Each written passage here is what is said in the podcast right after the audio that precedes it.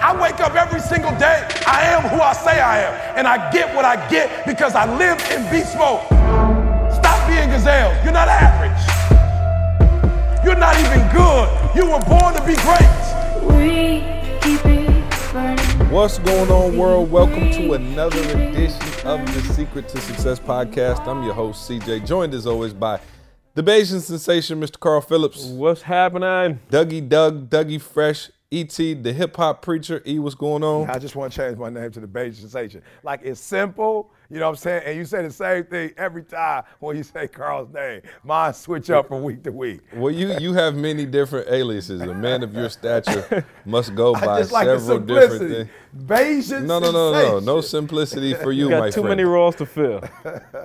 Too many. You know what I'm saying? I don't know whether you're the pastor, the speaker, the CEO, the entrepreneur. I don't know what's going on. Hey, it's And just we, uh, it's just me are and Rihanna out by- here. See, We're, we're we're joined today by the uh, Yeah. the fourth member of the podcast. You know, we, we are only so blessed to to receive his presence every now and then. He's got so much going Stroking on. that, uh, checks, you know, stroking checks. He tells us he tells us when he has time to jump on, man. But uh, Mr. Josh Hatch, aka the Six Eight Assassin, aka Kevin Love, Oh, joins us on the Hey, podcast. I got a couple couple names He has there, a better friend. back and knees and probably a better jump shot than me. So Ah, well, it's debatable. It's debatable. You know what I'm saying? We, the, the people, the people never seen your jump shot, so we're not sure. Um, hey, appreciate y'all joining us, man, on the podcast. Um, man, we actually are doing this at uh like regular human hours, so it's a little different feel. It's not four o'clock in the morning. Yeah. I feel terrible. No, no, no. like they they get it the at the same down. time regardless. So I think they straight. Um, I want to jump into something, and it's going to lead the topic of the day. And um, you know, we kind of talked about it a couple weeks ago, but uh, am I tripping or has your boy gone too far? And by your boy, I'm referring to Mr. LaVar Ball. Now, for those of you who don't know who LaVar Ball is, he's got a son, plays for UCLA, Lonzo Ball, and he's pretty good. He's going to go top five in the draft. He's got two other sons that are in high school, and they're both coming to UCLA as well. Now, I, me and Josh kind of talked about it. Me and he talked about it. Karl, we talked about it on the podcast for a quick second. And I love this man's energy as it relates to being a father, right? You pump your kids up. I didn't even have a problem when he said his son was better than Steph Curry. I was like, maybe he's trying to, you know what I'm saying, instill some confidence in his son. And that's what I want to talk about today. I want to talk about confidence. Um, and so maybe he's trying to instill some confidence in his son, like, hey, I believe in you. You're the best in the world, whatever. I was like, oh, okay, cool. Then he said um, the other day that he was going to do a three way package deal for all his sons and Nike or whoever the highest bidder was, and he wants a billion dollars. Which, again, I said, okay, you know, I can understand that. Why not? You got three sons, all of them ball. Absolutely. But then my friend, Mr. Ball, It's 33 Yeah, well, hey, I'm not mad at each one of them. But then my friend Mr. Ball took it one step further with like like, like just jumped all the way off the cliff uh, the other day when he said that uh, in his prime he would have smoked Michael Jordan in one on one. So now you didn't cross the line to like being delusional. You know what I'm saying? So I saw that and I was like, okay, now everything you said prior to now is just a joke. And you didn't took it too far. So I don't know if y'all got a chance to see that. Am I tripping or has the man lost his mind? Well, well, I didn't get a chance to see it, but I will say this: in in in, in our guru's own mouth, he said, "Don't Oh, let don't let facts get in the way of a good story. sure. So my man is, hey, my man is having the time of his life. You know, uh, he is probably getting way more TV time than he's ever had in his life. You know, he's probably having a very, you know, productive and good time in this run.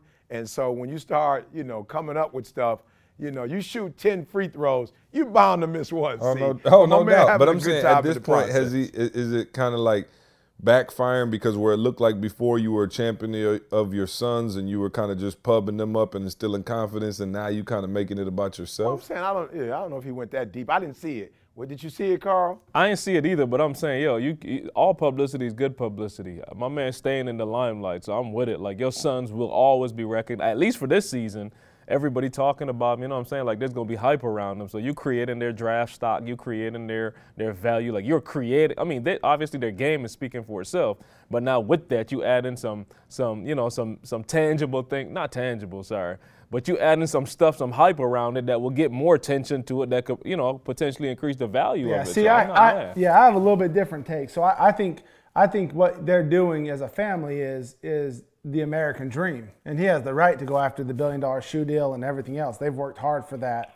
He is borderline getting to the point where it's becoming a sideshow. I, I believe that's where that's where the danger could come in. That, that he's but to E's point, he's having the time of his life. Now I think he's butting against where his five minutes of fame is is about to run out and he needs to be careful how he goes out with it. But his boys can play. Yeah, and I think it's no question his boys can play. I'm just pissed because you played for Washington State and averaged 2.2 points a game, and then you went overseas and sat the bench for a couple years, and you say you could beat Mike one on one. Okay, the inability to self-assess. Absolutely. But I will say this though, see, I will say this, and I definitely, you know how I feel about magic and the fact that even in some of these discussions, they put magic all the way down. I'm like, you know how I feel about that. But I will say this.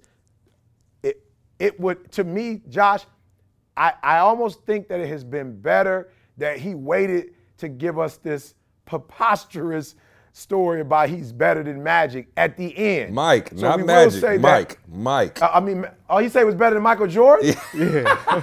Oh, he about to switch now.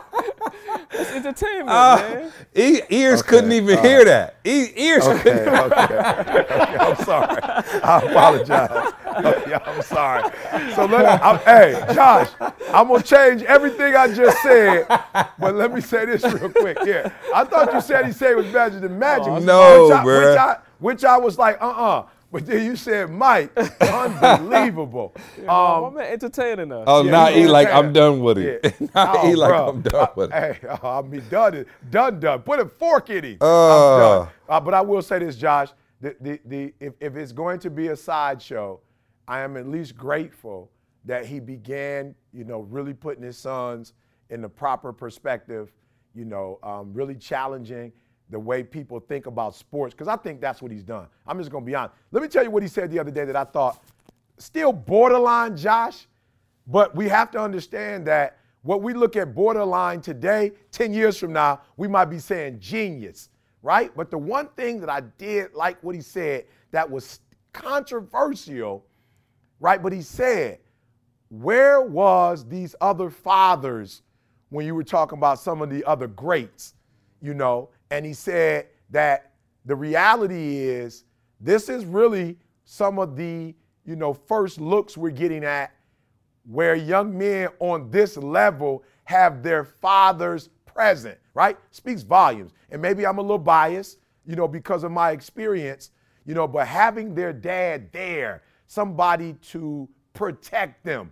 I'm looking at New Edition and the New Edition story. And what do you see in the room? You know, in the New Edition, you see nothing but mothers and you see these boys getting taken advantage of. You know, so I like the fact that one, you've got a dad here who's saying that look, you're gonna have to deal with my sons, you know, in in in, in a way that's going to be mutual. They, they're not gonna be taken advantage of. You've got a father who is speaking, oh, come on, not just present.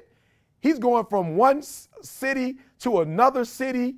You know, he's catching all the games, you know, and then he's pubbing his sons up. So, man, I, I, I think that there's way more good, you know, than bad. And I think I feel this way because I didn't hear the MJ, I didn't hear it come out his mouth. you know, I'm going to have to go back and watch that myself. But, um, but no, overall, man, I really do think, and, and he said something else. Somebody says, Don't you think you're taking over your son's lives? He said, Listen to me very closely. And my son is 21.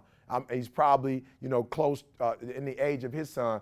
He said, Josh, when my son, I put in all this work. I raised this kid. I fed this kid. I went to work to take care of this kid. I practiced and trained with this kid. You know, again, I went to work for this kid. Like, I, this is what I've done for these boys. So the day they want to make their own decisions is the day they take care of themselves. And I'm telling you, I know I'm biased, but my boy 21, I'm so feeling that, Josh, that all the sacrifices I made, I have the right to get involved. Like I have the right to be in the mix. Oh, and yeah. the day, No. you, you know, the, and, and the day they feel like, you know, hey, Dad, you've got, you know, you've done your thing. We ready to go on our own. Man, we welcome our chil- children growing up, you know, and flying out, you know, the nest and doing their thing. But yeah, man, I just saw the story. See, man, I just started following him. Actually, I know you like what rock you've been under E. I just started following him maybe in the last three or four days, uh, looking at the stories, you know, reading some of the backstories. And I'll be honest, as a father, man, I, I, I felt proud. Like, I, not that I wish he was my father, or nothing like that, but I wish my biological father, you know, had been there for me like these dudes, like, you know, these three young men father was, you know, for them, bruh. You know, and so, yeah, that, I'm sorry, but that's just my little take. No, and I think, and I think, you know, of course, well, first of all, far be it from me. We've heard my parenting failures over the last few weeks. Um, to critique anybody's fathering skills, uh, you know, as, as many blunders as I've had, but um, I do want to talk about that because you, you know, you, you think about it, and I see it exactly what you're saying, but then you wonder, do you put too much pressure on your kids? Do you not put enough? Whatever. And I know Josh, you're kind of dealing with that now. With Hudson, of course, you guys heard us say before, you know, Hudson is what seven, eight years old now, um, and he is obviously a, a golf prodigy, phenom, and you know he's you know ranked in the world for his age division and playing against kids from literally all over the world. Josh, and how do you?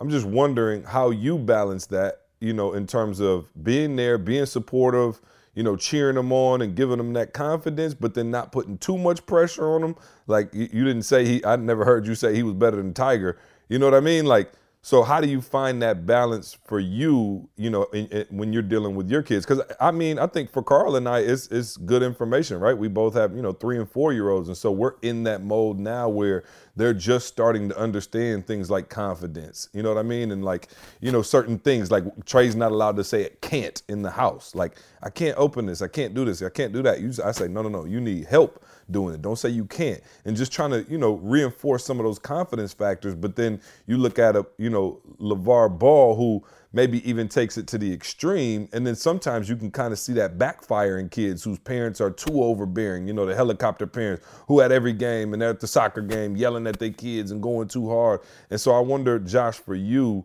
because, you know, Huddy is older than, you know, Jordan and Trey. Um, how are you handling that, instilling that confidence, but at the same time letting them be a kid and, and still mature and grow? You know what I mean? Yeah, it's um for us. You know, we have this conversation, Heather and I, as a as a couple, every week with our kids. You know, how do we make them? Because our mark our mark on our kids will actually be not what they do um, athletically. It'll be when we pass away and our kids out outlive us. Will they be good, productive citizens, and will they contribute? And so it goes it goes way past the sports. From a sports standpoint, you know, I, I I grew up in a situation like E. I didn't have a father. This is my first run of this. I wish I had what Hudson has. You know, I look at Hudson and go, I wish I had a dad that could have molded me and guided me and spent some time with me and enjoyed spending time with me. You know, golf is a different game because I can actually get out there and play the game side by side with him. So we have a lot of fun.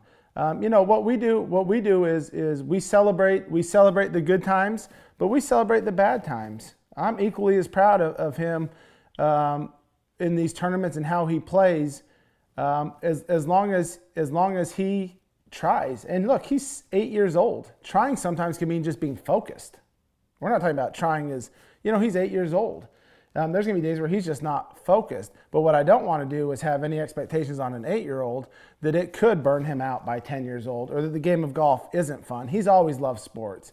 And see, you know him. It's a basketball, a football, golf. He loves all sports. And his favorite sport is the one that's on TV at the time. And he loves all sports. What I try to do is, is challenge him in the right ways to find the right combo to push and pull um, um, him, but really just to build his confidence and let him know that he is a special kid. And I don't mean a special kid just athletically. He's a special kid. And, and, and I think all kids are special. So it's trying to bring out what God gave him, his, um, his nature.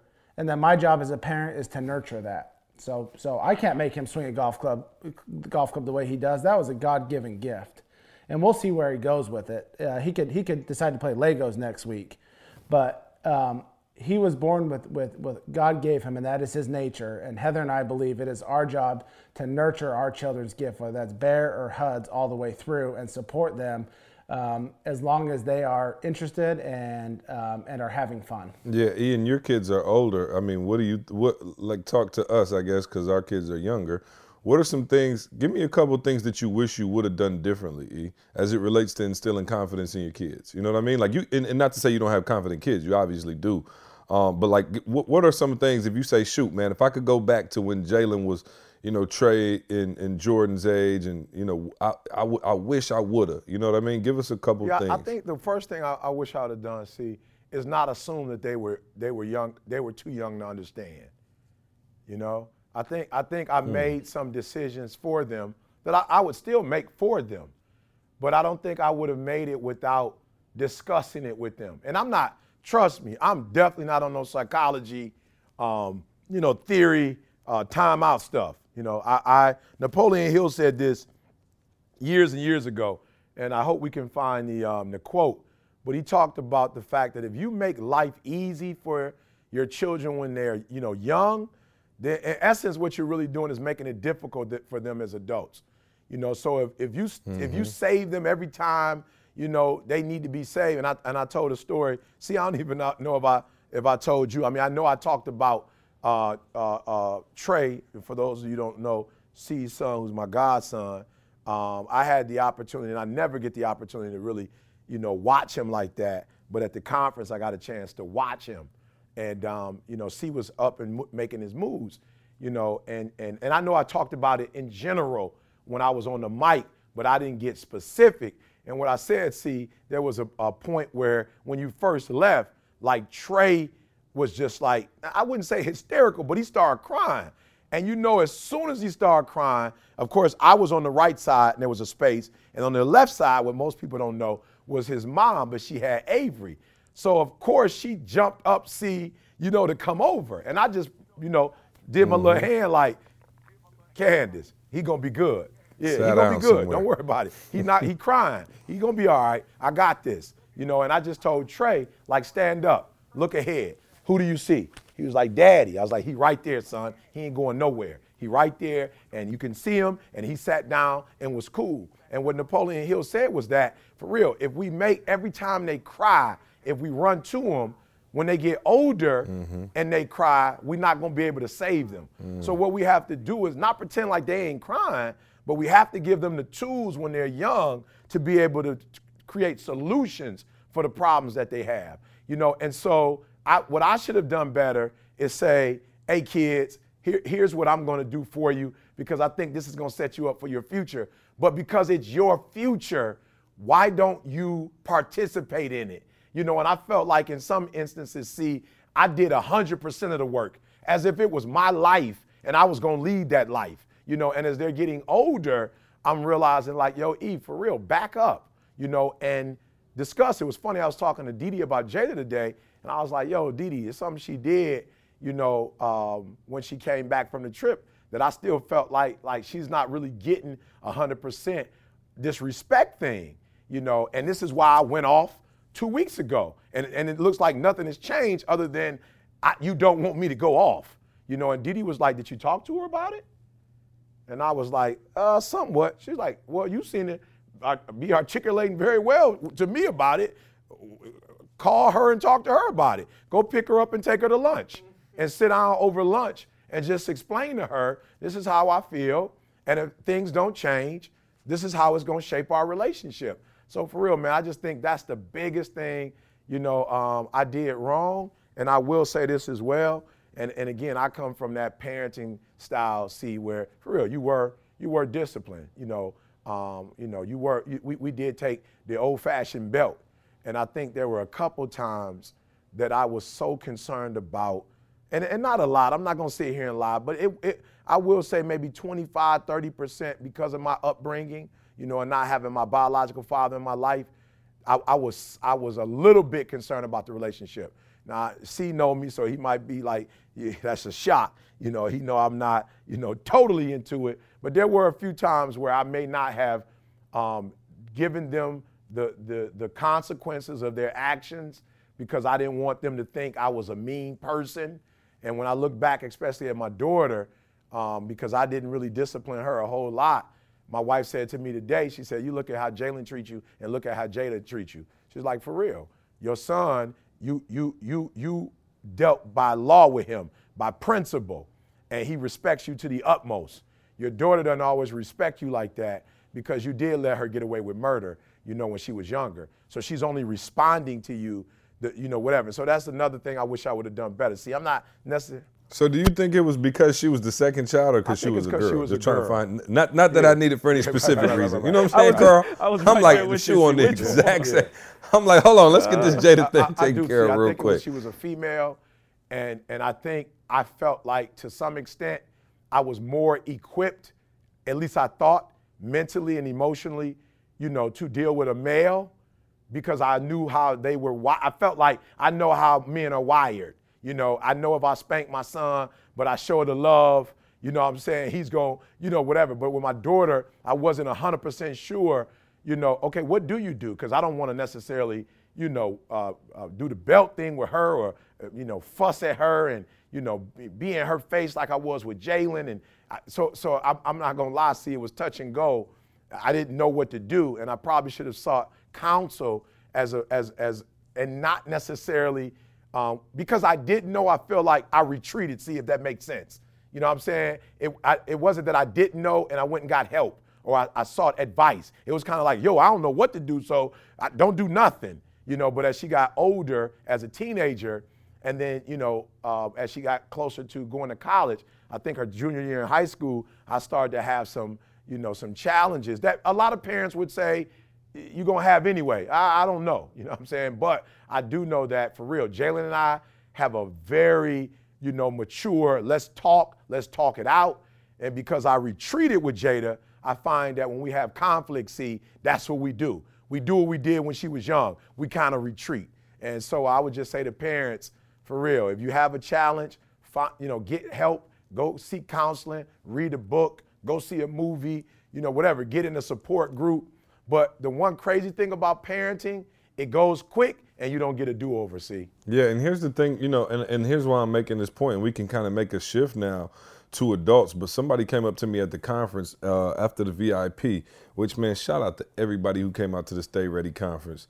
By far and away the best conference we have ever had in our lives. It was incredible. Just the energy in the room, the I was gonna music. say you gotta say the the e word. Yeah, I mean, it was it was phenomenal. E, but right after you, le- I know you had to leave like quick, but then, you know I stayed around and, and talked to people, and this guy was like, "Hey, I've been an entrepreneur for quite some time, and I feel like I'm struggling. You know, I'm hitting the glass ceiling, going to that next level. Not because I don't know what to do. He was like, I'm just not confident that it's gonna work. And even though I've built this company and I'm making six figures, I, I, he was like, for whatever for whatever reason, I just don't feel confident in my ability to get it done. And I was like, wow, I was a grown dude, like nice looking dude, like in shape. You know, looked like he was like late 30s, early 40s. And I'm like, wow, that confidence thing is so big. And it hit me, you know, because I was looking at my son and I'm like, yo, sometimes you see people who not confident at five years old Right. and they're still not confident at like Right. 40. You know what I mean? So it's not like, you know, it's not like you just, I mean, we all know childhood friends and people we grew up with who were kind of like unsure of themselves at like five or six. And then boom, at, you know, 35, they still unsure of themselves. And I'm like, yo, I really want to make sure for my kids that I'm instilling that confidence. And so for E, I guess one thing I want to know from you, for those people out there, you know, who are struggling with confidence. And I, and listen to me. If you're listening to the podcast, you're like, oh, I'm confident. Like, no, no, no. Really think about, yo, are you confident in your in your marriage, in your business, in your health, like all of those things? Like, do you have that utmost most confidence? And E, you're one of the most confident people I know when you're operating in your gift and when you're doing what you're supposed to be doing. So for somebody who, like the gentleman that came up to me that was like, oh, I'm just not super confident, like as a person, and it's stopping me from going to that next level how do you as an adult can you make the shift? How do you make the shift? When when did you i guess there's a couple part question.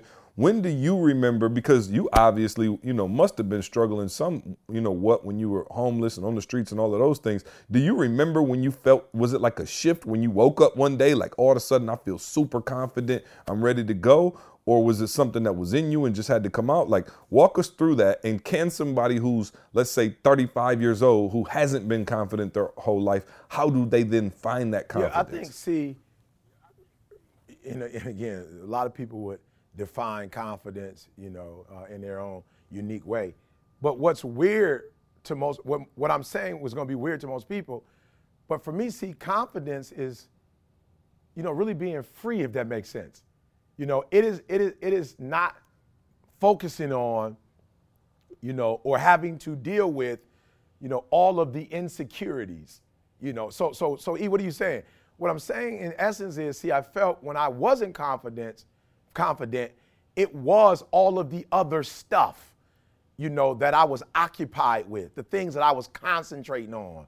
You, you know, so now because I've dealt with those things, see, I'm like free as a bird. And I think that's where the conferences come from. It's not, is it something within? It is, I stopped tripping about the fact that um, I wasn't necessarily a, uh, um, what one would call an, uh, an academic, you know, in- intellectual scholar. Like, yo, see, I feel very comfortable in the fact that I can go to the movies and watch a movie and come out with a lot more than a dude who may be considered an, an Einstein, you know, a dude who may be able to pick up a math book or an English book, you know, and run circles around me. I no longer feel like I have to live up to that standard. That I, I personally feel, what's the word? I, I embrace, see, my type of intellect. The fact that I don't forget a face.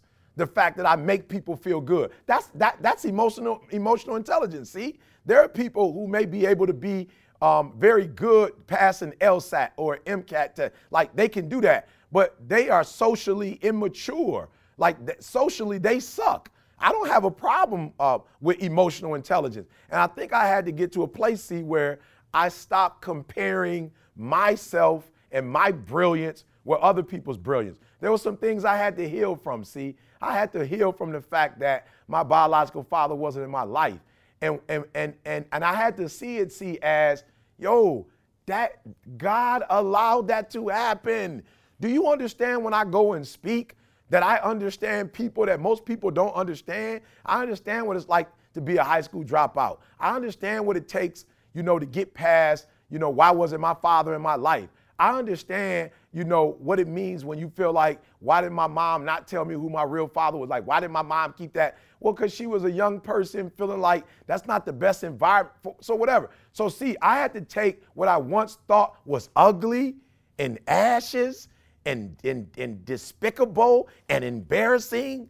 And I had to see, like, yo, E, this is what shaped your life. It's what made you who you are.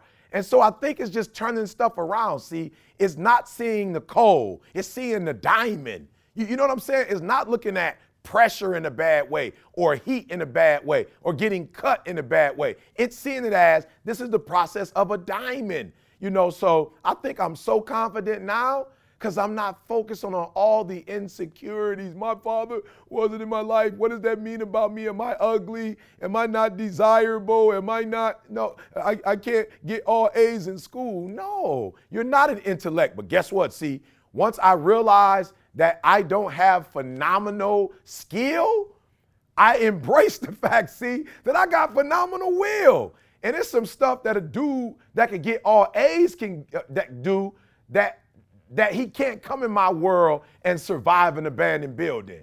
He can't eat out of trash can, see, and still survive and become what I've become. So, so for me, confidence is turning all that negativity, all of that, what I thought was was was terrible, and turning that that test into a testimony, that mess into a message, turning it into a book, and two, we've created a business from this, man. We've changed other people's lives as a result of this. So for me, that's what confidence is giving up all the insecurities, all the junk, all the mess, and allowing the real you to shine and to come forth.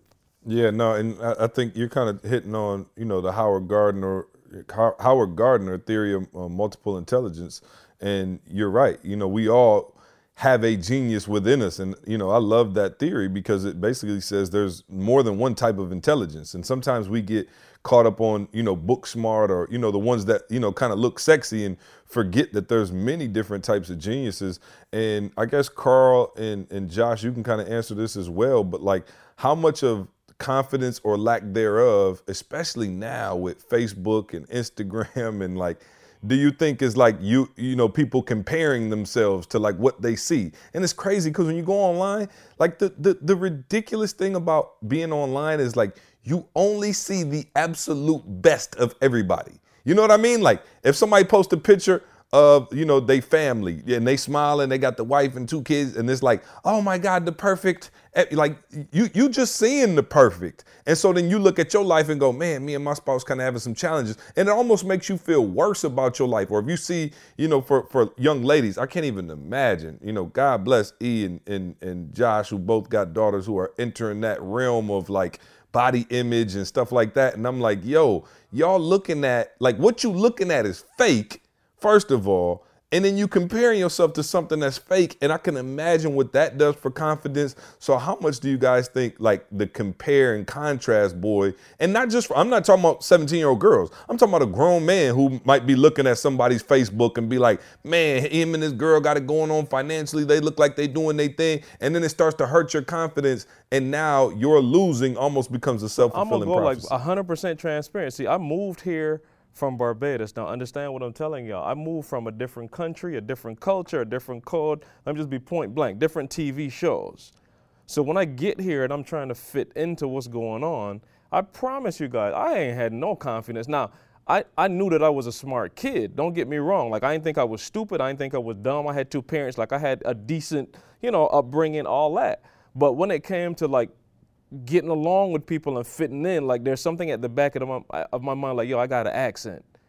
You know, yo, I talk a little different from some of these people, and it was real. Like I'm not, I'm not gonna minimize it. It was real. To to this day, I think some of that is how, you know, uh, why, and this is us internally. Why it took me so long, EC, to, to stop working and, and become more of a like, yo, let's organize, let's think, let's create.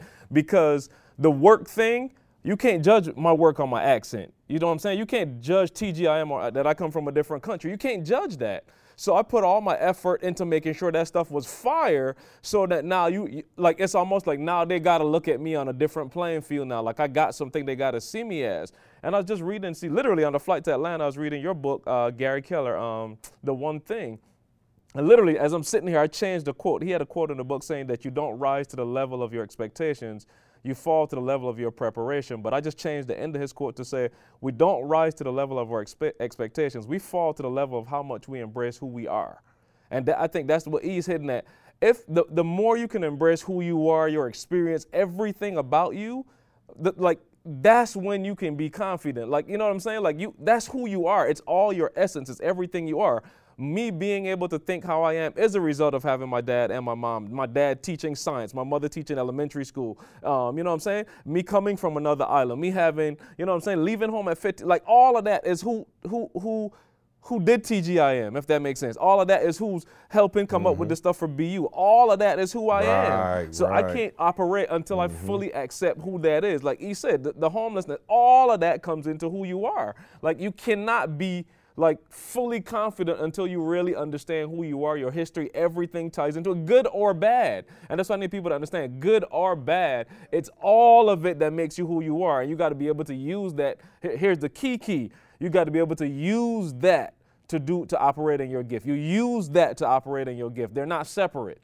You use who you are, your experiences, what you to operate in your gift. That's why TGIM is the way it is. That's why everything that we do is the way it is because it, that's why we're such a people-oriented brand. Because none of us ain't got no, we ain't come from no, you know, super high, uh, big, whatever. You know what I'm saying? Like, but it's who you are. When the more you accept that, that's how you could be confident. Yeah, and I think for me, it, it um, you know, it's a dangerous time right now when it comes to social media because not only do people compare to other people, I think even more dangerously, people believe what they put on Instagram or Facebook about themselves. That's real. Yeah. And so I, I think people put a, a day out there, they put a picture out there, and as long as it gets 100 plus likes, then, then that day they feel good about themselves. So what happens on the day they get 10 likes?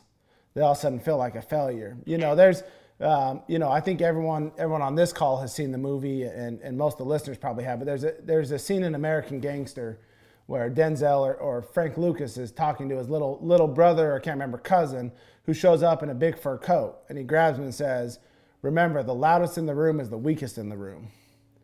And it's it's one of my it's one of my favorite quotes because to E's point, E, when he gets in a room, when he gets on stage, he's the loudest, but he's usually the quietest in the room.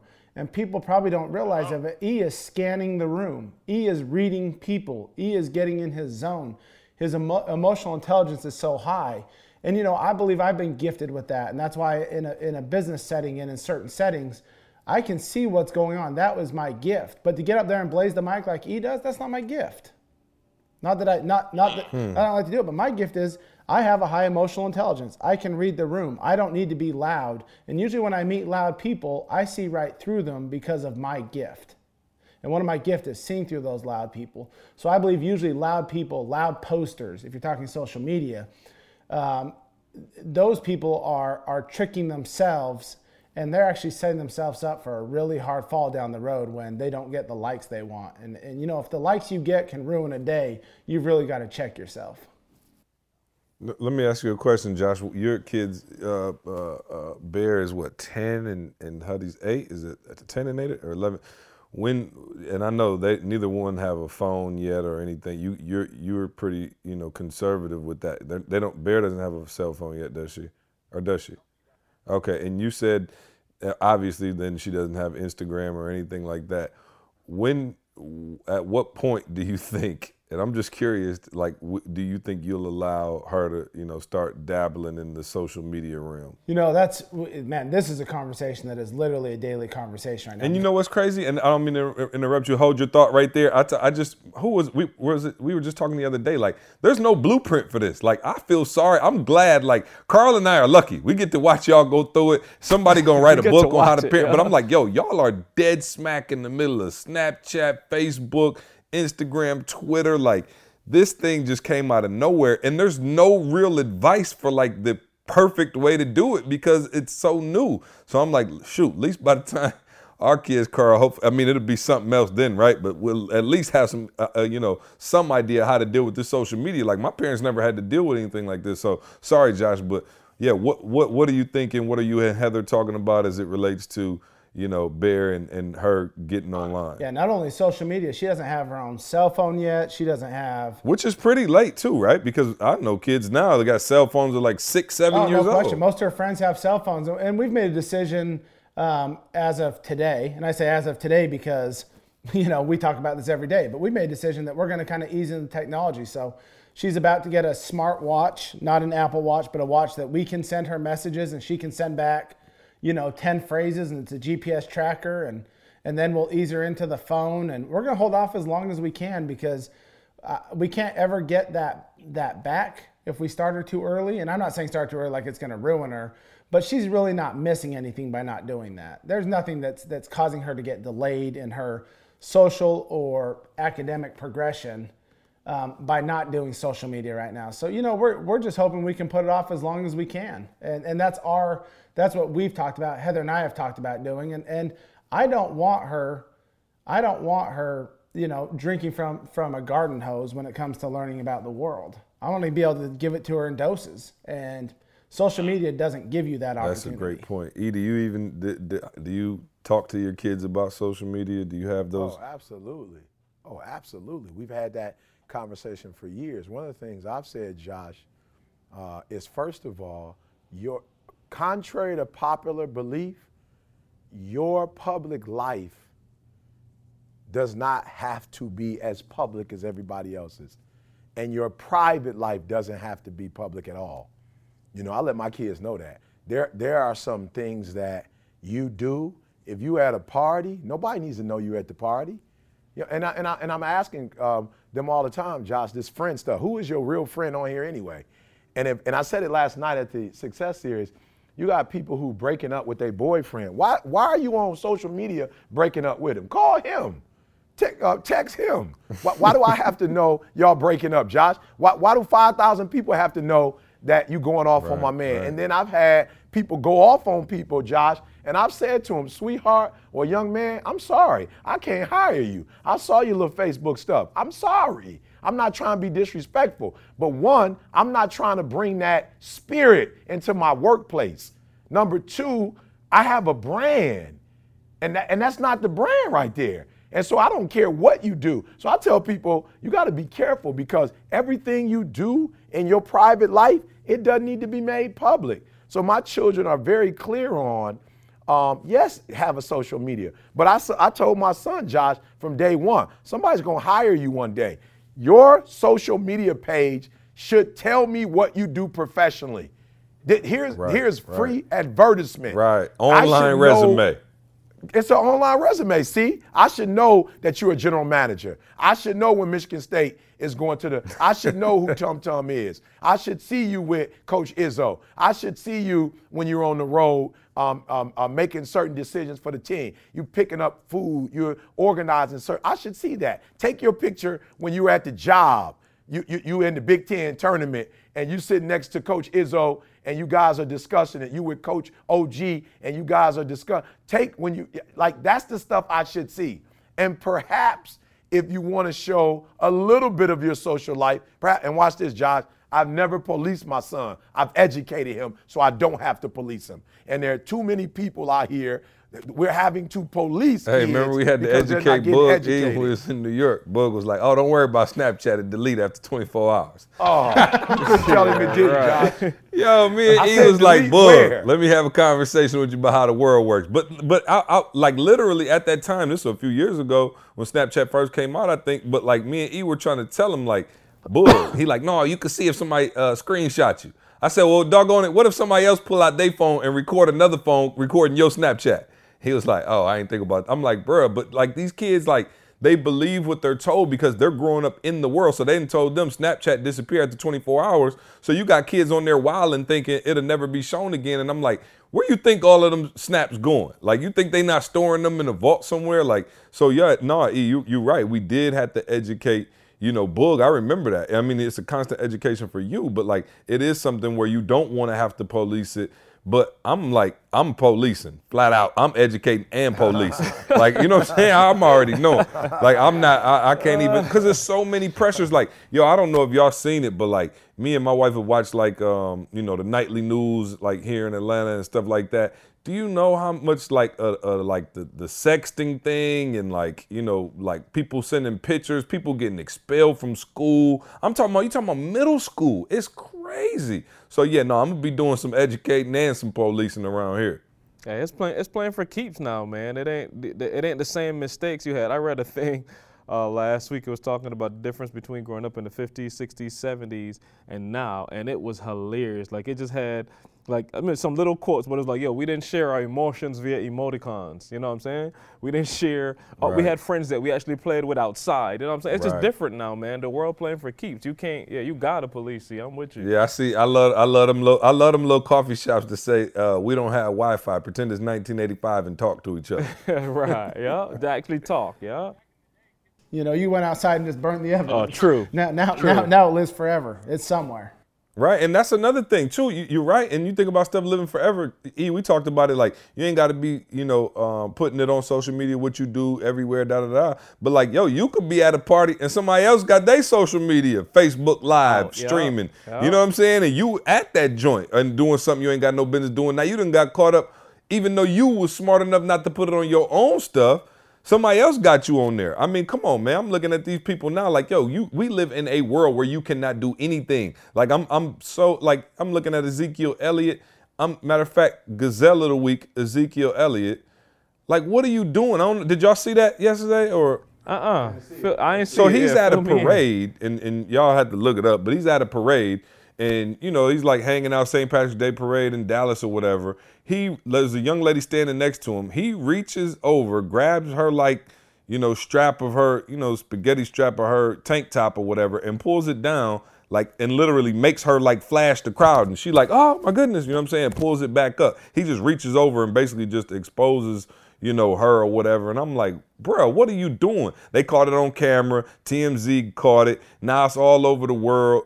You know, it's a video of him just reaching over and, you know, now you know what they saying now. And I guess the young lady was like, oh, it's not that big a deal, whatever. But I'm like, come on, man. Like, you are you that dumb that you don't know everything is on camera? Not to mention, you're the most popular guy in the room. For sure, all the cameras is You on you. know but I'm like, and I'm you, not yeah. saying do it. Obviously, don't ever do that, you know, in life, period.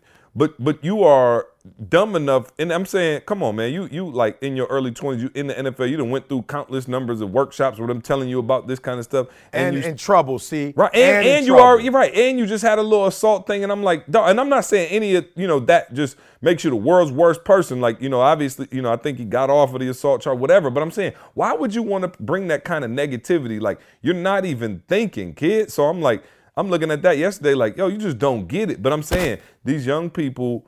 They, they, I don't know if they don't understand everything. You're under constant surveillance. Everything you do is under surveillance. So you need to act accordingly. And sometimes I think they just get lost in the sauce, which is why you worry about your kids. You at a party, you got peer pressure going on, you got all this stuff, and now all of a sudden you done did something a little loose, and it's all over the internet for the world to see. Yeah, it's unbelievable, man. And then, you know, my big thing, see, is there's certain things that you can't take back. And I think Karl used the term earlier, you know, it's for keeps. And when we played marbles as a kid, you know, some of them were for funsies and some were for keeps. But even in playing that game, I kind of think it spilled over to life because we understood that, you know, there's some things that these guys are doing in my neighborhood, it's taking them to prison, see. And there are other things that other kids are doing, they're in the grave. Like I remember kids skipping school, you know, and, get, and being at the wrong place at the wrong time and being shot and killed. I remember people going to jail and they were just, they just happened to be with the wrong person at the wrong time. And I just think some of our, our kids are so naive. And it's another thing um, Mr. Ball said that I thought was, you know, for real, man. I was just like, yep, that is so true.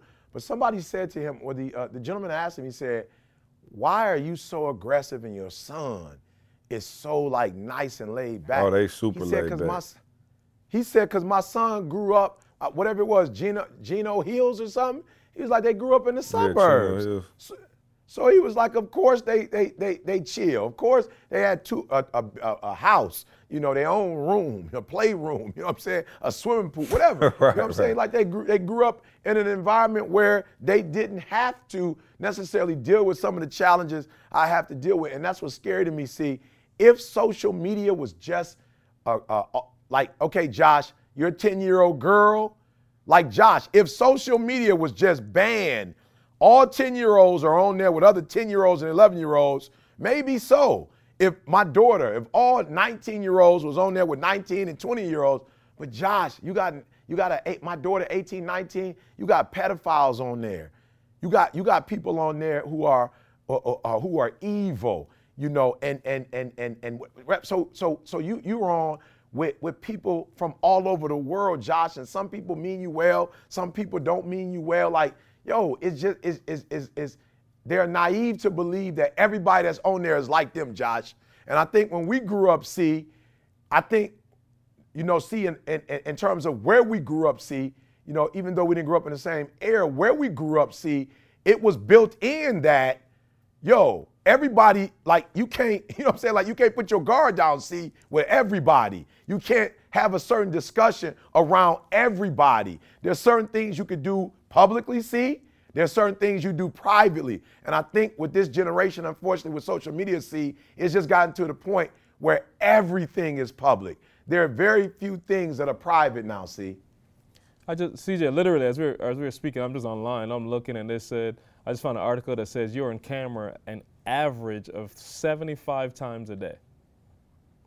75 times a day. There's like gas stations, traffic cameras, toll cameras, public transport, coffee shops, parking Everything garages, public, lobbies, ev- elevators in the office, restaurants, pharmacies, convenience stores, grocery stores, retail stores, the bank, the post office, the gym. 75 times a day on average. It's crazy. Insane.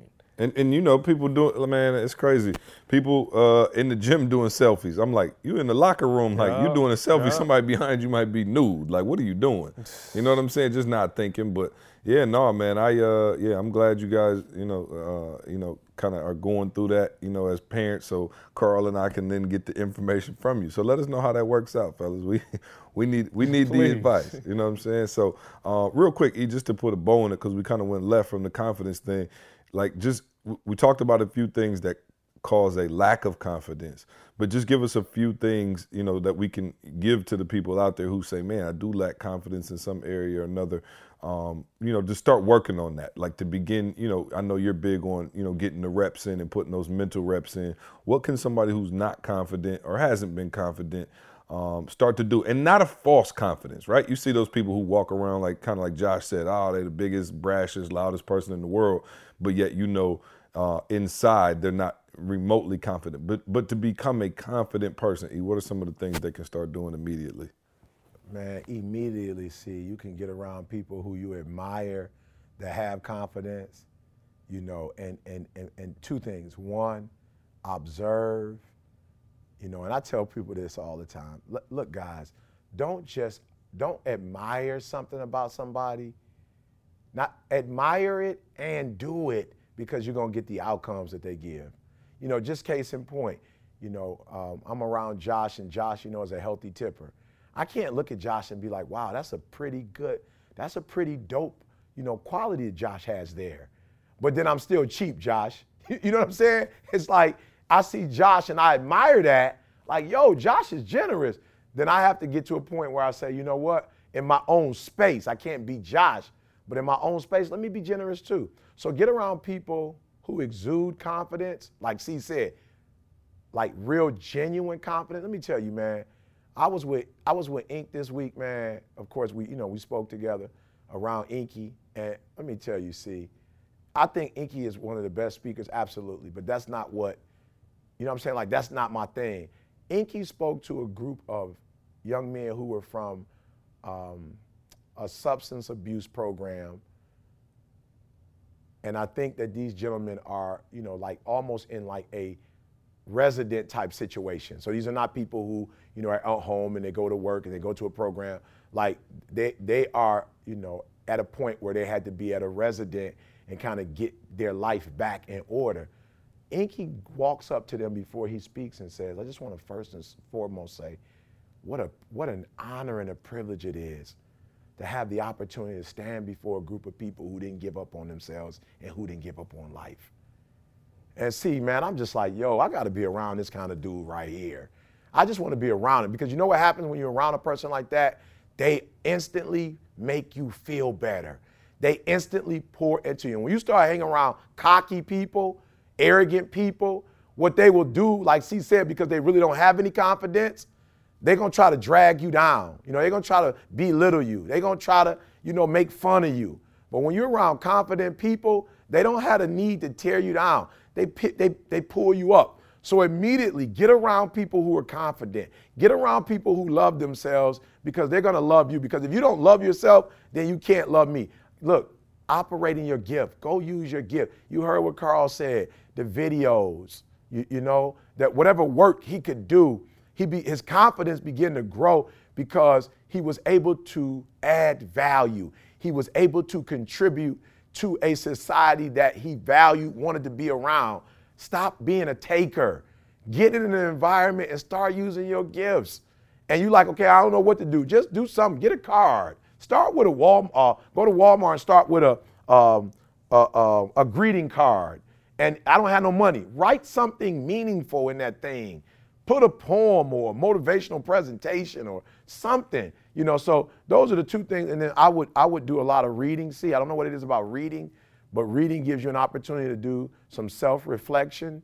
And so I would suggest uh, if you have an issue with self-confidence, maybe pick up a book, and not just an audio book, like a literal book. Sit down, kind of you know, flip those pages, old school way, and just start reading. I have read some books, some biographies of people you know, who changed their lives, who went through some very traumatic experiences and overcame.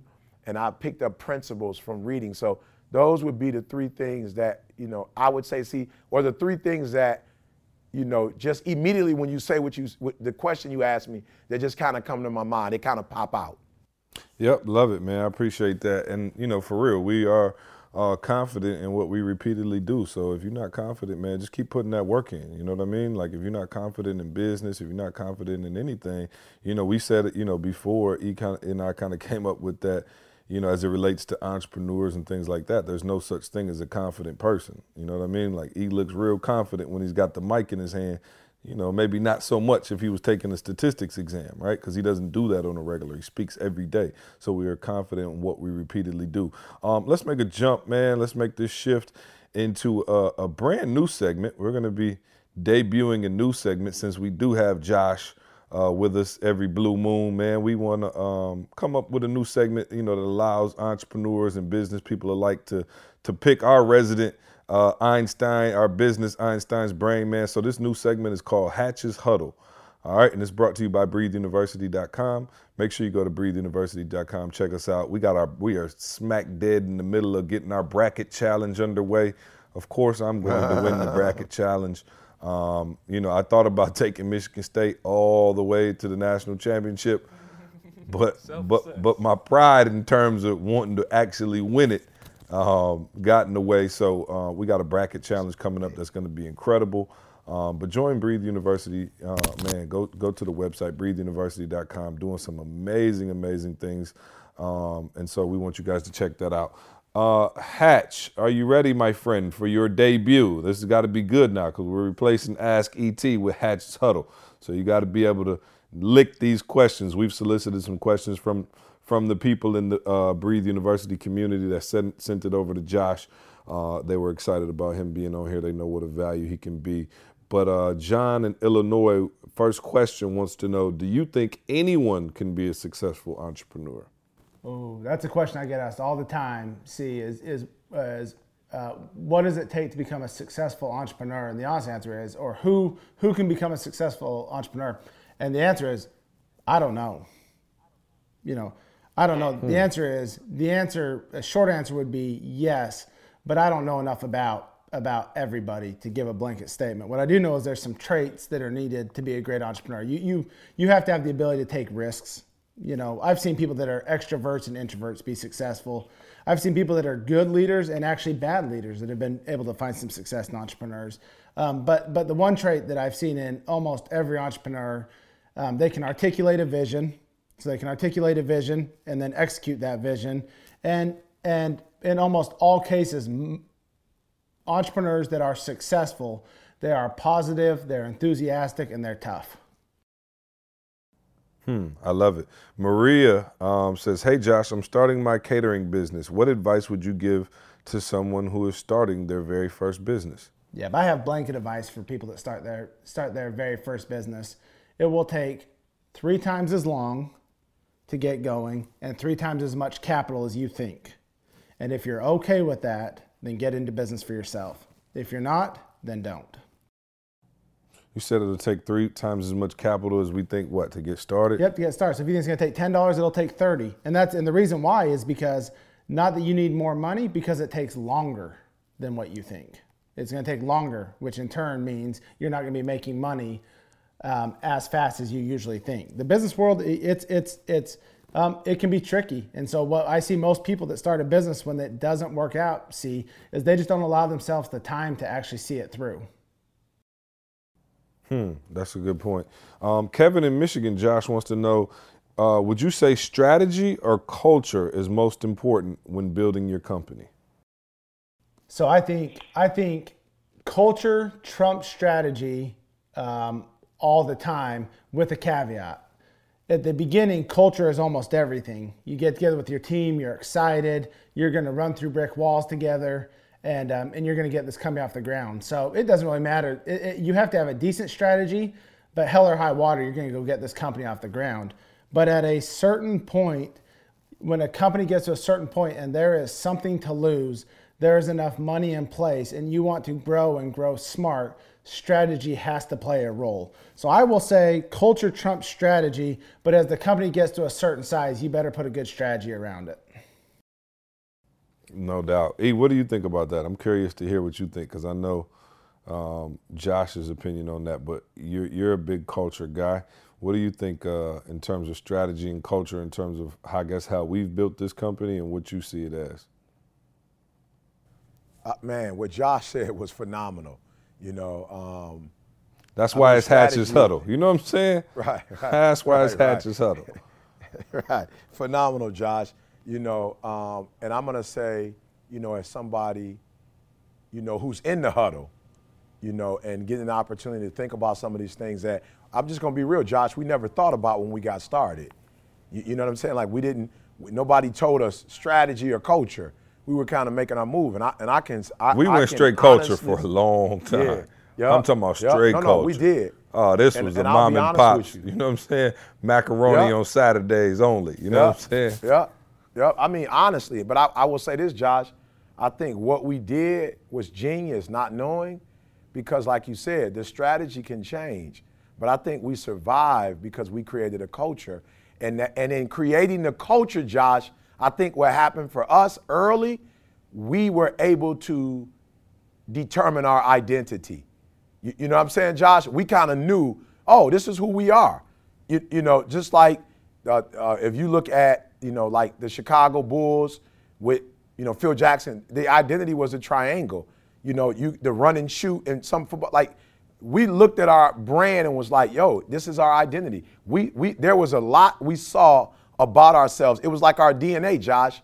And so I'm just saying, to your point, Josh, I think our strategy has changed from three months ago, Josh, when you came on board. And I and I think since you've been on board and you've been able to implement some of the business um, ideas to us and get us to understand business from a different mindset, the strategy has changed and will continue to change. But one of the things that's strong is our culture. So I do want to say to those of you out there, yeah, you might be able to make good money and you may be able to have some success, but I just don't think, Josh, you can have lasting success when you don't know your identity.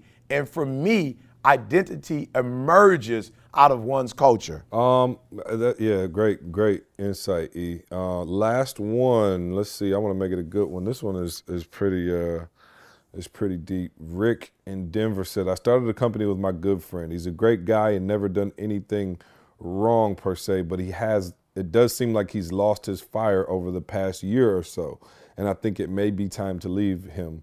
How do you know when it's time to leave a business partner? And do you think there's any way to preserve our friendship uh, if we do lose the business relationship? No. you know what I'm saying? I like to give you a sweet answer, Rick. Like, oh, for sure, he gonna be pissed. You know Yeah, he, he's he, he's out of the huddle. He's out of the huddle at that. point. Oh, he's out. I'm talking about all the way out the huddle.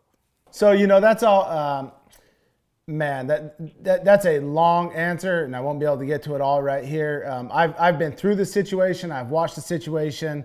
You know who you start with in business. Look, when you get around a, a, a table with your boys and you talk about uh, business, and, and really all you're doing is is sitting around a room and, and selling each other on hopium, right? You're just you're just sitting there just saying this is what it should look like. The truth is in business you have to be able to pivot. You have to be able to be flexible. And and in many regards business partnerships are harder than a marriage they're harder than a mm. marriage and so people think a business partnership is just something one day you wake up and go this isn't working out yep high five No grown man gifts in a business partnership, John. you know what I'm saying? Way harder. So what you need to do is you need to sit down and have an honest conversation with each other, and um, and usually the longer you go without having that conversation, if he is not engaged the way he needs to be, or you're not engaged the way you need to be, the, the harder that conversation is going to be. Maybe maybe he just needs his fire lit a little bit. Maybe he has just lost it for a second. Life is a long time. Life is a bunch of mini lives. Maybe he's going through some stuff. Um, but if he has just lost his fire and he's not as committed to the business, you guys need to have a conversation. And there's usually two things that happen.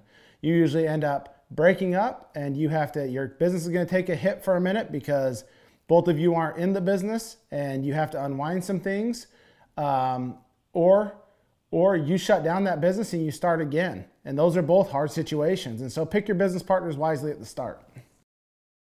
Yeah, no, that's that's crucial, man. It's like like you said, you compared it to a marriage. Shoot, I don't know too many people who get divorced and they just best friends. You know what I'm saying? So if it is like a marriage, then uh, it's gonna be tough, man. But you know, you're right, and you know, maybe if he's lost his fire, he's ready to move on anyway, right? Maybe he's looking for you to kind of give him an out, you know, and that'd be obviously that'd be ideal, but who knows? Um, what did I miss? I miss anything, Karl? E? Did I miss anything for we? Oh, E, you uh getting ready? E's leaving leaving us tonight, man. He's he's he's going off to Dubai. I'm trying to figure. I still don't really understand how I didn't get invited on the trip um, to Dubai. Like I wanted to go to Dubai.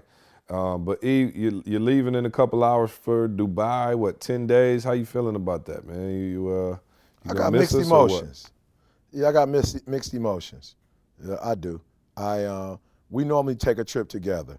You know what I'm saying? We don't really do a lot of trips on the solo, but uh, I didn't quarterback this one. You know what I'm saying? I didn't quarterback this one, so I I don't have a whole lot to do with it. I will say this, man. It's gonna be hard. It's gonna be hard to unwind, to unplug for 10 days, see, it's gonna be a challenge. I, look, so much so that this is what I did. I did not work out yesterday, and the day before, my knee was, um, I think that treadmill, see, got to me a little bit. Oh. But my knee, uh, yeah, my knee, my, my right knee was just a little ginger. My, my right knee had put, uh, uh, uh, uh, it wasn't tender, it was ginger. uh-huh. And uh, what's his name? Willie Moe Jr. said, E, ice her up all day. And so she felt good yesterday. But I said, you know what? Like, just chill, E. Go in chill mode. Like, just just get started. You know, I got some Uno cards. You know, went got a couple of um, snacks. You know, got a couple of, um, you know, little videos, man. And just like, you know what, E? You know, just, you know, just chill out, man. So it's, I'm, I'm being real. I, I don't know that if I've ever done, you know, just 10 day vacation where we didn't have So speaking on the come beginning back or the looking like a little roly poly. You know, Ah, yeah, yeah, it's gonna be tough, man. It's gonna be tough. I said we're gonna see E in six days. right? He might cut that right, short. right. Um, Cut that junk in half. out. Yeah. You know what I'm saying? Come back looking like a little uh, Pillsbury Doughboy. We know you just been over in be Dubai tough. eating snacks and not I'm working out. about. I'm talking about. It's going. And you know my girl, man. She be DB. It ain't fair. See. I promise you, it ain't fair. See. Let's come up with it. It ain't fair segment, right? Mm, it ain't So, fair. Hmm, I'm in on so, you this. know- I got a whole laundry list. Man. My so you know, gonna and I ain't mad at D. I ain't mad at D. D, D more on the, you know, the the diet part. Like let's, you know, diet. I, I'm not into dieting, bro. That's just not my strength. You know, so what I try to do is just say, Josh, what I'm gonna do is, like, we're gonna count the calories and we're gonna work them off. You know what I'm saying? That's just my thing. Like, I'm gonna, I'm if it's 2,000 calories, I'm gonna eat 2,000 calories and we're gonna make it happen. So, you know, that means, Josh, that I do. It's a lifestyle for me. So I do work out in the morning. I got a little 30 minute thing I do in the afternoon when she get home. And then at night I got a little 20, 30 minute boy, right? And so D like the other day, you it, it, it, it- it's an obsession. You work out too much. I'm like, you don't work out at all. You know what I'm saying? You don't, you don't work out at all. Shot, You know, so shots I'm like- fired. I'm like, what am I supposed to do? You know what I'm saying? So, um, so you know, see how it goes. Did you just I say your wife was obsessed with not working out? No, I didn't say that. now. Hey, I said she said. I said now. she said she Uh, that uh, uh. I was obsessed. I never said nothing about what she does or doesn't do. Oh, okay. I You just said- said you said- she, okay. she likes to diet. Okay. Yeah, and I'm like, I'm not into that. She like, let's not eat this and let's not eat that. I'm like, I can't do that. Like, I can't do that I'd for the rather rest eat, of a, my eat an ice cream sandwich and get on the treadmill. Man, I promise. So, so, so, what, what I had to do, see of late, is for real. I've had to try to get it in in the morning when she at work. I kind of like back it off or whatever. So, but here's the trick. See, we together now, 24 hours, 10 days. So, you know what I'm saying? So, see, I, I'm like, yo, where am I gonna Where find? find that time? where am I gonna find the time? You know. So, but I'm gonna be Oh, strategic. Lord. Yeah, I'm gonna be strategic. You know. Did we I say know, why like you're going to Dubai? Can we officially say that or no? Oh yeah, you can officially say it. Yeah, that's it. Did, I mean, you- did we? I mean, I don't want to. Uh, we we talk so much on here, but uh, Didi uh, turned in her letter of res- resignation and is officially done with work. She retired, and uh, E has been waiting on this moment pretty much the last 15 years, and I guess now it's it's done. and so he's taking her to Dubai. I still feel like you know I was an instrumental part of helping this process, and don't understand quite why I'm not on the trip. I'm gonna work on him while you go. You know what I'm saying? I'm gonna, I'm gonna get see some counseling when But you gone. shout Yeah. out to Karl. hey, shout man. Let me say this, and this is all uh, this is way off, but I, I don't know if you were done, E. But I gotta say this: Lion of the week. I'll week. come back. Ezekiel Elliott gets Gazelle of the week, but Karl and his family get Lion of the week because Let's Avery go. had a um, Avery had an ear infection.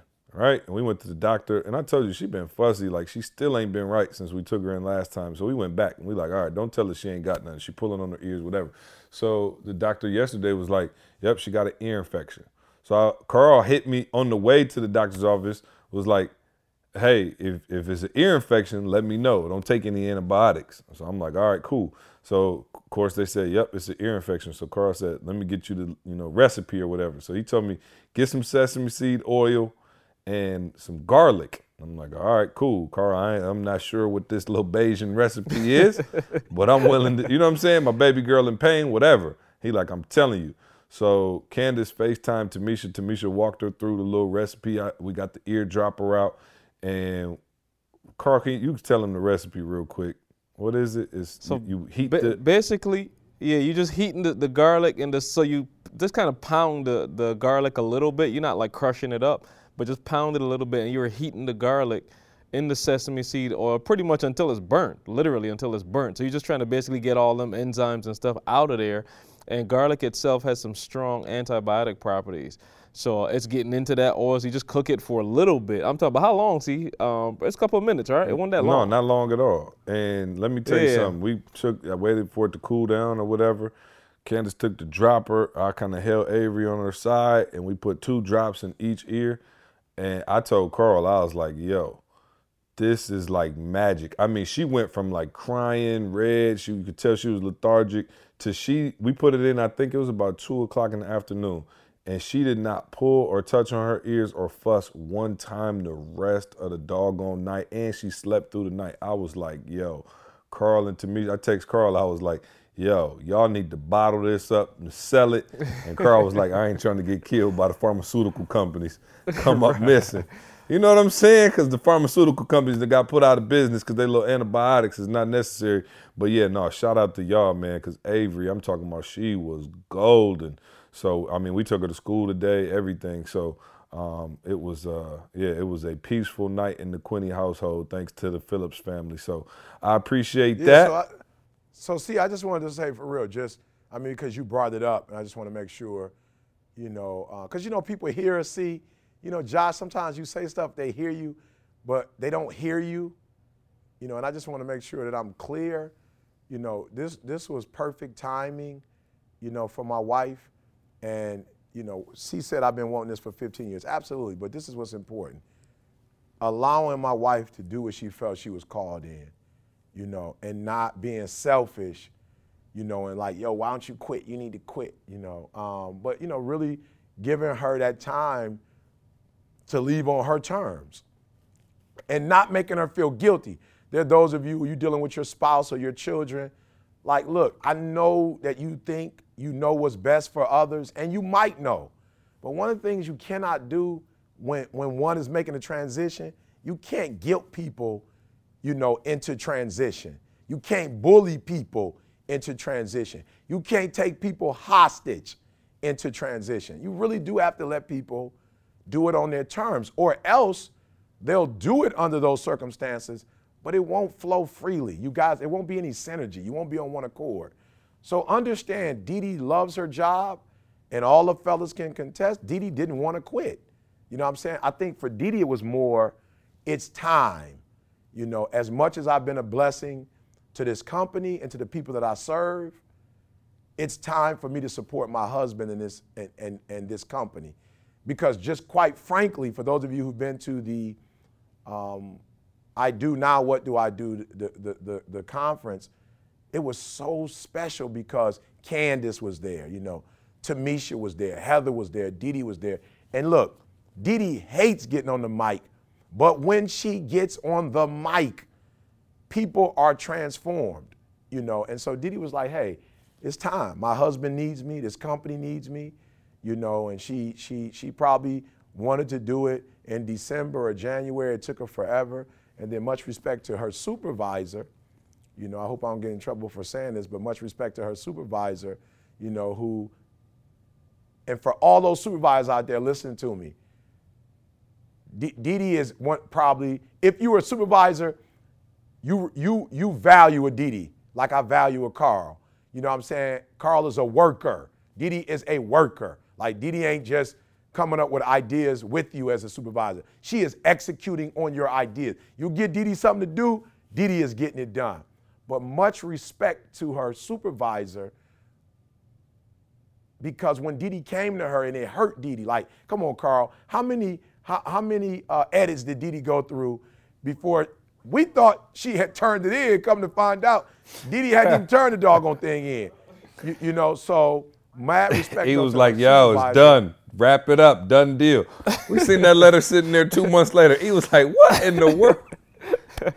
Don, wrap it up. But but her supervisor said to her, I knew this moment was coming and you should have been, you should have done it a long, long time ago. You know, so shout out to her supervisor for not making her feel, you know, some type of way because Didi would have left but felt like I abandoned her. You know what I'm saying? Like I left her, you know what I'm saying? Our supervisor said, yo, for real. You should have you should have done this a long time ago, you know. So salute. And we have some people see that don't celebrate people you know, that won't free people up, let people go. So I'm just saying to those of you out there, man, you have a spouse and you feel like you have an opportunity of a lifetime and why your spouse just can't get it, what's on their mind, what are they thinking about, they tearing up your life. They no, relax. If you sweet and the opportunity as good as you say it is, it's gonna be there. And like C said, for real, him and Karl, they did put us in a position where we just didn't have one run we turned this into a dynasty. So when she did decide to leave, the brand is probably in a much better place for her now than it was before. So instead of you getting on your spouse or your wife or your husband about quitting a job and coming on board, why don't you work on the brand and just make sure whenever they get there, whenever they come, if it's six months, a year, four years, that when they do make that transition, they're coming into something healthy, wholesome, right? And next level. I feel you, Ian. I'm nostalgic and all that with you, but player, the next time I get Gazelle, I mean Lion of the Week, though, don't just cut me off like that. I just, I just felt like I wanted to sit in that a little longer. You know what I'm saying? Like I got Lion of the Week. and, Lion like, of the he Week. just cut it off. See, I'm like, look, I want my Lion of the full Week like that. roar. I need my I'm full roar. The whole thing. No So, no, doubt. that's all, we good. That's cute and all. Your wife finally retired, but the Phillips family was getting their praise. Oh, no doubt. right, Oh man, no doubt, Karl. Hey, I didn't know where Karl was going, but that was funny. Um, real quick, man, a couple housekeeping notes. Um, Denver, April 1st. Thank God I'm married. I do now. What do I do? The conference. We're coming to Denver, Colorado. Fly in if you. I don't care where you at. Just come, man. It's, it's off the chain. Like I said, some of the funnest you know conferences we've had. Um, just phenomenal with the wives being there, just the learning and the growth and you know the the funny stories and you know just the the entire thing. So make sure you're there. Um, let's see. After that, what else we got? Uh oh, May 20 or I'm sorry, April 21st and 22nd. The P7 Dominate. Uh, we are training speakers for the first time ever. Come spend the weekend with us and learn how to better communicate to your audience. Learn how to become a better public speaker, trainer, all of those things. P7D, Atlanta, Georgia, April 21st and 22nd. Um, At p7dominate.com for more information. P7 p7dominate.com. Yep. So come check us out there. It's phenomenal. We got you know quite a few people registered, and it's going to be uh, life changing as always. And then we just added uh, Philadelphia for the Stay Ready. So all the fellas, Inky, Jeremy Jers, uh, E, uh, Willie Mo Jr. hosting. The, uh, just a star-studded lineup. We're coming to Philadelphia, Pennsylvania, May 21st. Jump online now. Get your tickets. That's gonna be incredible, man. We had, I'm telling y'all, we dawg, I don't even want to tell y'all what we had because I don't want to blow it. But I mean, it was incredible. The energy that was in the room. I'm still getting text messages from all over. Everybody telling me, you know, not only how great the messages were, but how great the environment and the show was. We had a blast in that thing. So looking forward to you guys coming out, uh, joining us. P7dominate.com for P7D. The rest of those you can find at etinspires.com backslash events. Also, Toby, our first artist, ETA Records, he dropped his mixtape, which you can find on ET Inspires as well right now, backslash albums, I believe. It's a free download, just an incredible project that he put together. So proud of him for getting that out. Go check that out as well. And then I think In the app as well. See, they can check it out in the app in as the well. app. If you ET, shame on you if you haven't downloaded the app yet. Uh, man, go to the App Store, download it. Just type in Eric Thomas, you'll see it. We got the app on there, all kind of exclusive audios. Um, you can get alerts from us letting you know when we'll be in town, what we got going on, how you can be first to know about what we have going on. Um, and then also, we're like 40 reviews shy of a thousand guys please go on itunes man leave us a review let us know how you like the podcast man we do this for you guys every week and uh, we all we ask is that you go write us a review and let us know how you like it josh appreciate you joining us man it was a blessing having you on here every time you come on man you shed so much light for us and you know the nuggets are invaluable so thank you e give us a nugget of the day so i can get busy today also, you did hold on real quick. You did say that you would be on next week. You said you vowed not to miss an episode of the podcast. So next time y'all hear from E, he will be in Dubai uh, at some ridiculously five thousand you know story hotel room penthouse suite overlooking the ocean while me and Karl in our basements doing the podcast. But he will be on the podcast hey, next no week. No question though. Yeah, hey, no question though. You, hey, we are here. I'm gonna have to talk to him offline, y'all. Let me give y'all the nugget of the day. hey, for real, for real, guys. Look, uh, be phenomenal. All right, look, be phenomenal. I'm not gonna say the other part. Look, be phenomenal because when you're phenomenal, I've been hearing a lot of people give me a lot of excuses.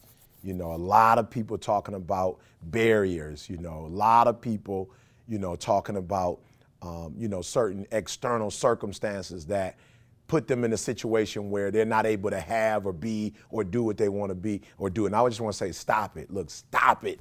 Be phenomenal. The air is different up here, for real. I, look, no, no, no, no disrespect. Be phenomenal. The air is different up here. Be phenomenal. The treatment is different up here. Be phenomenal. The payment is different up here, right? For real. Stop being average. All these excuses like all, talking all of this, uh, I don't want to hear it. It's not going to change anything. Be phenomenal. Again, hear me and hear me well. The air is different up here. Be phenomenal. The treatment is different up here. Listen to me. Be phenomenal. You hear me? Be phenomenal. Because if you're not phenomenal, you, you, you, you're going to be wishing and wanting and whining and complaining. So be phenomenal so you don't have to worry about being forgotten. So it's your boy. Greatness is in you. I'm not asking you to be phenomenal, you know, because I don't believe you can do it or I'm trying to sound cute. Like, no, you have what it takes. If you stop making all those excuses, if you if you stop putting energy into all the negativity, you have what it takes to be phenomenal. So do it. Do it now. Listen to me. Do it now. Fix whatever needs to be fixed be phenomenal because the air, the lifestyle, the opportunities, the privilege is different. It is different when you're phenomenal versus when you're average. Appreciate that nugget of the day, E. Safe travels to you and Didi, man. Love you. Thank Appreciate you. Appreciate y'all for listening, well. man. Go write us that review. We'll see you next week live from Dubai. I want you to focus on here right now. Don't you worry about when you get home. You make this, you concentrate on this opportunity. You don't worry about tomorrow. You concentrate on this opportunity with all your might, with all your soul, with all your heart.